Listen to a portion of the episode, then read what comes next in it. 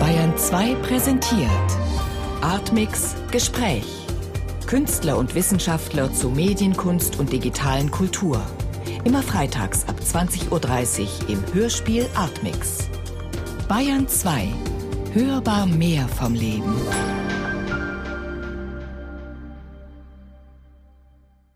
Suchmaschine, Wissen, Macht. Feldforschungen zur digitalen Kunst und Gesellschaft. Mein Gast ist Gundolf S. Freiermuth, Professor für angewandte Medienwissenschaften an der Internationalen Filmschule Köln. Sie schreiben ja selber gerade an einer Kulturgeschichte der Digitalisierung. Wann setzt denn Ihre Kulturgeschichte historisch ein? Sie setzt ein bei der äh, bei den Basisinnovationen der Digitalisierung, das heißt der Trennung von Hard- und Software, sowohl im Bereich der Steuerung, der sozusagen der Erfindung, der Konzeption der Programme, durch John von Neumann und äh, durch äh, die, die Erfindung oder Konzeption der Daten, der Dateien, äh, der, der AD-Konversion, der Analog-Digital-Konversion durch Shannon, also um die Mitte des 20. Jahrhunderts in den 40er Jahren. Ähm, Sie nennen es aber eine Kulturgeschichte und nicht eine Kunstgeschichte, was Sie da schreiben. Warum diese Unterscheidung? Wie unterscheiden Sie zwischen Kultur und Kunst? Ich glaube eben, dass die Digitalisierung wie die Industrialisierung alle Lebensverhältnisse erfasst und die gesamte Zivilisation und mit der die Kultur verändert. Und Kultur ist mehr als Kunst. Schon der Kunstbegriff ist ja die Frage, ist da noch Literatur dabei? Ist der Film, sind die populären Künste noch dabei? Äh, was ich aber auch eben ganz wesentlich finde, weil es verschmilzt ein bisschen mit dem Prozess der Kunstproduktion, ist die Veränderung der Kommunikation. Die, der, der, enge Zusammenhang zwischen Kunst und Kommunikation, den haben ja die Avantgarden im 20. Jahrhundert sozusagen schon betrieben und die Digitalisierung setzt ihn ja technisch. Was wäre jetzt das Beispiel bei der Avantgarde? Versuche sozusagen den Rückkanal zum Beispiel zu simulieren, Interaktivität zu produzieren, den Zuschauer, den Zuschauer zum Mitmacher, zum Partizipator, Partizipanten zu machen. Das sind solche Anstrengungen, die die, denen die Avantgarden eigentlich digitale Effekte antizipiert haben mit analogen Mitteln. Also zum Beispiel das Lehrstück bei Brecht fällt mir jetzt so spontan ein oder was wären andere Beispiele? Sowas in der Art, ja. Leute mitgemacht haben. Ähm, aber was würden Sie denn sagen, sind heute durch die Digitalisierung die nachhaltigsten Veränderungen für die Produktion von Kunst und Kultur? Also was hat sich denn so gravierend jetzt geändert? Ja, eben der große Unterschied, dass äh, Kunst und Kultur nicht mehr im Hardware-Medien produziert werden, sondern im neuen Medium der Software. Äh, wir sehen ja bei analogen Artefakten, dass sie sozusagen aus zwei Elementen bestehen, nämlich dem Inhalt und dem Speichermedium. Aber die sind nicht trennbar. Also ein Buch und der Text sind nicht trennbar mit der Digitalisierung werden Hard- und Software getrennt und die Gehalte, die Werke sind nun ablösbar von den Speichermedien und können auf andere Speichermedien umgespeichert werden und finden auch dieselben Speichermedien. Ein Buch hatte Papier als Speichermedium, ein Film hatte Celluloid, aber jetzt haben beide Bits, beide gehen auf denselben auf dieselbe Festplatte. Und in dem Augenblick, wo Kunstproduktion in das im Medium Software stattfindet, ist der Zeitfall zum Beispiel aufgehoben. Was heißt das? Das heißt, Sie können alles wieder rückgängig machen. Es gibt immer Kommando Z oder Control Z, äh, was immer Sie wollen. Beim Apple zum Beispiel. Beim Apple ist Kommando und beim Windows ist es Control. Mhm. Aber Sie können eben alles rückgängig machen. Wenn wir die Filmproduktion, die klassische Filmproduktion nehmen, dann war das wie in der Fabrik eine serielle Produktion. Es gab verschiedene Stufen. Und wenn Sie in einer bestimmten Stufe etwas falsch gemacht hatten, dann mussten sie es komplett neu machen. Sie konnten nicht zurückgehen. Deswegen gab es diese klaren Phasen in der Filmproduktion. Und wir sehen in der digitalen Filmproduktion, dass diese Phasen aufgehoben sind, dass der eigentliche Prozess des Drehens immer mehr an Bedeutung verliert dafür die Postproduktion, in der man alles wieder ändern kann, an Bedeutung gewinnt. Mhm.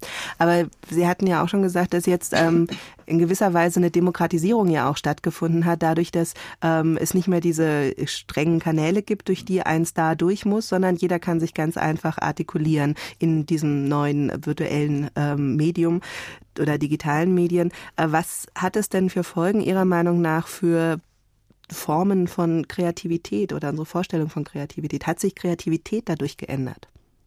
Ja, das sind zwei Sachen. Also zum einen in der professionellen Produktion äh, ist es eben eine Ermächtigung zu größerer Kreativität. Das beste Beispiel ist auch hier wieder die audiovisuelle Produktion.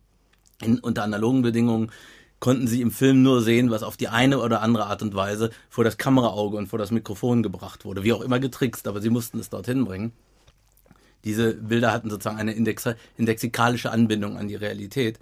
Das ist der, äh, bei digitalen Bildern nicht mehr der Fall. Die Bildproduktion wird der Malerei ähnlicher und malen können sie bekanntlich alles.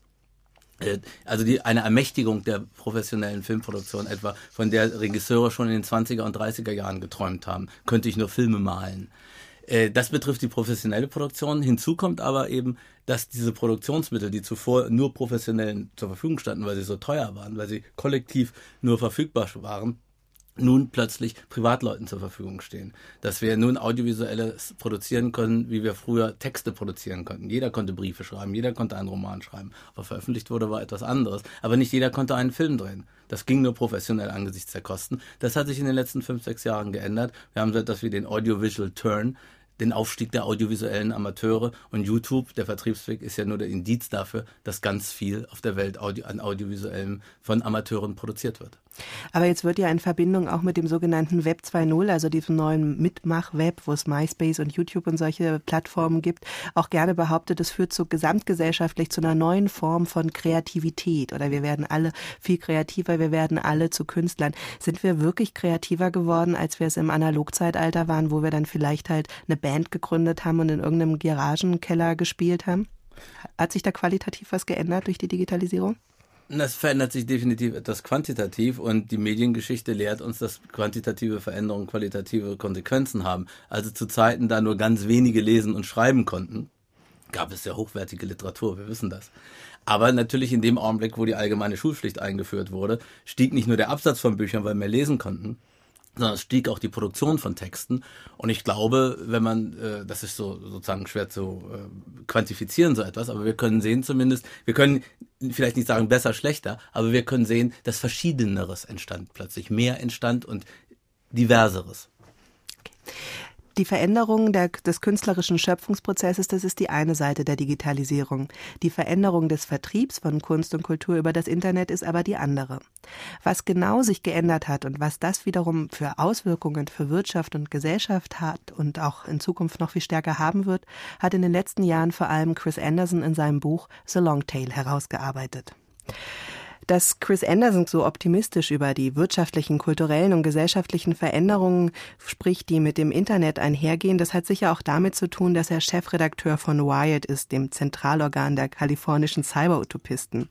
Herr Freiermuth, Sie haben selber lange in den USA gelebt und aus dem Silicon Valley journalistisch berichtet, also dem kalifornischen Herzen der digitalen Revolution und sind sogar im Besitz der deutsch-amerikanischen Doppelstaatsbürgerschaft. Teilen Sie diese optimistische Einschätzung von Chris Anderson oder sieht der Europäer in Ihnen diese Entwicklungen ein bisschen kritischer? Nein, ich glaube, äh, was das anbelangt, wovon Chris Anderson spricht, da hat er uneingeschränkt recht. Ähm, man kann allerdings sehen, dass das vielleicht doch nur auch eine Durchgangsphase ist äh, oder ein Teil der ganzen Wahrheit, denn er spricht von dem Vertrieb fertiger Kulturwaren der wird auf genau die Art und Weise, die er beschreibt, erleichtert. Wir haben aber etwas mit der Digitalisierung bekommen, was äh, auf beiden Seiten sozusagen, was das ein bisschen verändert. Wir haben zum einen die Flüssigkeit der Werke. In dem Augenblick, wo sie Software sind, sind sie interaktiv manipulierbar. Äh, insofern ist die Frage, wir sehen, dass es immer weniger fertige Kulturwerke äh, äh gibt. Musterbeispiel ist die Auflösung der CD als Werk, jetzt der einzelne Track.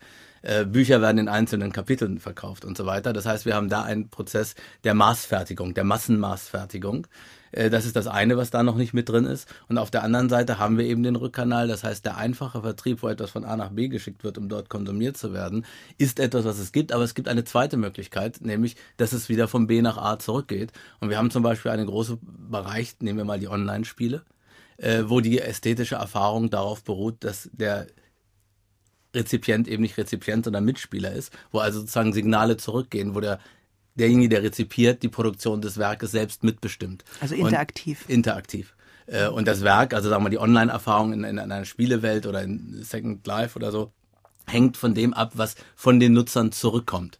Also wovon Chris Anderson spricht, ist eine große Erleichterung des traditionellen Vertriebs fertiger Kulturwaren. Wir sehen aber mit der Digitalisierung A, die Auflösung dieser Kulturwaren, zumindest partiell, und es entstehen neuer Kulturwaren, die es gar nicht fertig gibt. Games gibt es nicht fertig. Die entstehen erst im Spiel. Und eben auch anstelle der reinen Distribution eine interaktive Rezeption, wo von der Seite der Rezipienten etwas zurückkommt, die das Werk selbst wiederum verändert. Aber ist das etwas, was Sie als Europäer sehen können oder was Anderson nicht sehen kann oder äh, wo Sie irgendwie kritische Gedanken anschließen würden? Nein, ich glaube, Anderson guckt mit ökonomischen Augen auf die gegenwärtige wirtschaftliche Situation und erklärt sie uns sehr gut und beschreibt doch die großen Chancen, die sich sozusagen für Minderheitengeschmäcker und natürlich auch für die Produzenten für solche Minderheitengeschmäcker damit verbinden. Äh, ich gucke sozusagen mit den Augen des, des Medienwissenschaftlers und des, des Künstlers, des Medienkünstlers darauf und sehe diese andere Sache, die sich entwickelt, die sich auch ganz wesentlich natürlich mit nachdrängenden Rezipientengenerationen entwickelt, die nicht mehr so an der industriellen Passivität also industrielle Massenwaren passiv zu rezipieren geschult sind, sondern eigentlich danach verlangen mitzumachen, auch zu klicken und nicht nur passiv zu schauen. Hm. Wir haben gehört, dass es basisdemokratischer geworden ist, der Vertriebsweg, und es viel einfacher ist, bekannt zu werden, ohne einen Plattenvertrag mit einem großen Major zu haben. Die stellen es einfach im Netz und dann kommt halt so eine Fangemeinde viral zustande. Aber sind es nicht alles eigentlich One-Hit-Wonder, hätte man früher vielleicht gesagt, also die einmal von der Gunst dieses Schwarms der Netzgemeinde hochgeklickt werden, aber genauso schnell wieder vielleicht in Vergessenheit geraten des digitalen Nirvanas. Sie haben es ja selbst gesagt, One-Hit-Wonders gab es auch unter den Bedingungen industrieller Produktion und sie gibt es weiterhin, ja. Aber glauben Sie, dass es auch, ähm, also ist es der digitalen Logik vielleicht inhärent in gewisser Weise, dass das das viel stärker, also diese Beliebigkeit damit Das glaube ich wird, eigentlich nicht, denn im Gegenteil, wir haben hier gerade durch die, durch die enge Verbindung von Fans mit denjenigen, die die Musik produzieren oder die die Filme produzieren oder die die Literatur produzieren, durch diesen gemeinschaftlichen Raum des Virtual Space, in dem man miteinander kommunizieren kann und nicht nur alle zehn Jahre, wenn ein Star mal auf Turnier geht oder so. Äh, dadurch haben wir eine viel stärkere Anbindung, also diese, die, eine Anbindung des Publikums an die jeweiligen Künstler. Insofern sollte sich eigentlich eher das Gegenteil herstellen aber auf einer breiteren Basis. Die Frage ist, ob es weiterhin diese Superstars geben wird oder ob es sich nicht ausdifferenziert in einem höheren Maße. Ich denke letzteres und finde das auch sehr wünschenswert. Nun ist ja die Ausdifferenzierung ein Beispiel, ähm, was vor allen Dingen mit der Musik ganz gut äh, zusammengeht, wo halt jeder sich aus dem Netz seinen persönlichen Musikgeschmack raussucht und auf seinen MP3-Player lädt, was auch mit einer ganz starken Individualisierung einhergeht. Aber wie sieht es denn zum Beispiel beim Kino aus? Sie als Professor an der Internationalen Filmschule in Köln, was wird denn sich Ihrer Einschätzung nach ähm, ja, am klassischen Kino in den nächsten Jahren verändern? Wird es das noch geben in Zukunft? Sie meinen jetzt das Kino als Abspielstätte. Ja. Vielleicht erst einmal ein Wort zu, zu der Filmproduktion schnell. Äh, wir, dieser Prozess der Ausdifferenzierung setzt sich natürlich auch im Bereich des Films fort. Und Chris Anderson selbst gibt ja ein sehr schönes Beispiel. In Amerika gibt es 40.000 Dokumentarfilme. Der durchschnittliche Videostore hat ein oder zwei. Äh, online können, kann man sie alle finden. Äh, das heißt, wir haben große, ich sehe da große Chancen für äh, junge Künstler, nicht so erfolgreiche Künstler, ihr Publikum zu finden und darüber auch ihre Filme zu refinanzieren, was eben nicht möglich ist, solange man durch diese wenigen Abspielstätten, durch die wenigen Leinwände durch muss. Und damit bin ich beim Kino. Deswegen habe ich diesen Umweg genommen. Das Kino ist ganz wesentlich erst einmal eine Abspielstätte, vergleichbar dem, was Chris Anderson von dem Shelf Space spricht, also der begrenzte Platz in den Läden, weshalb es nicht so viel CDs dort gibt, nicht so viele DVDs dort, dort gibt. Die Kinos sind zunächst einmal auch ein, ein, ein Engpass die da, äh, also die, die begrenzte Zahl der Leinwände sorgt ja gerade für den Blockbuster-Effekt und gibt kleinen Filmen nur eine geringere Chance. Und insofern denke ich, dass die definitiv schwindende Rolle der Kinos nicht nur negativ zu sehen ist. Aber das heißt, die schwindende Rolle gibt es und es könnte sein, dass es in Zukunft vielleicht gar keine Kinos mehr gibt und alle Leute zu Hause mit dem Beamer oder auf dem Laptop ihre Filme Video on Demand gucken. Ich glaube, in der Mediengeschichte gibt es kaum einen Fall, in dem etwas wirklich verschwunden ist. Aber es lässt sich darüber nachdenken, ob nicht die Kinos wie nach dem äh, äh, Aufkommen des Fernsehens nun wieder einmal einen gewissen Schrumpfungsprozess und eine, äh, eine Neufindung ihrer Rolle ihnen bevorsteht. Das große Beispiel ist der Film selbst. Als der Film aufkam, äh, sind viele Theater gestorben und das Theater selbst hat sich gewandelt, aber die Kunst des Theaters und der Ort Theater ist erhalten geblieben auf einem quantitativ niedrigeren, aber vielleicht qualitativ sogar höheren Niveau. Mhm. Aber eine Tendenz, die Sie sowohl für die Musik als auch für den Film diagnostizieren, ist ja diese Ausdifferenzierung. Also es wird immer mehr unterschiedliche Stilformen, immer mehr Angebote geben. Was bedeutet das dann aber zum Beispiel für die ähm, ja, identitätsstiftende Funktion von Kunst für eine Gesellschaft? Also früher gab es vielleicht einen großen äh, Martin Walser Roman oder so, den alle gelesen hatten und der irgendwie das deutsche Nachkriegsbewusstsein gebündelt hat. Wird es sowas in Zukunft noch geben oder wird sich das immer mehr atomisieren?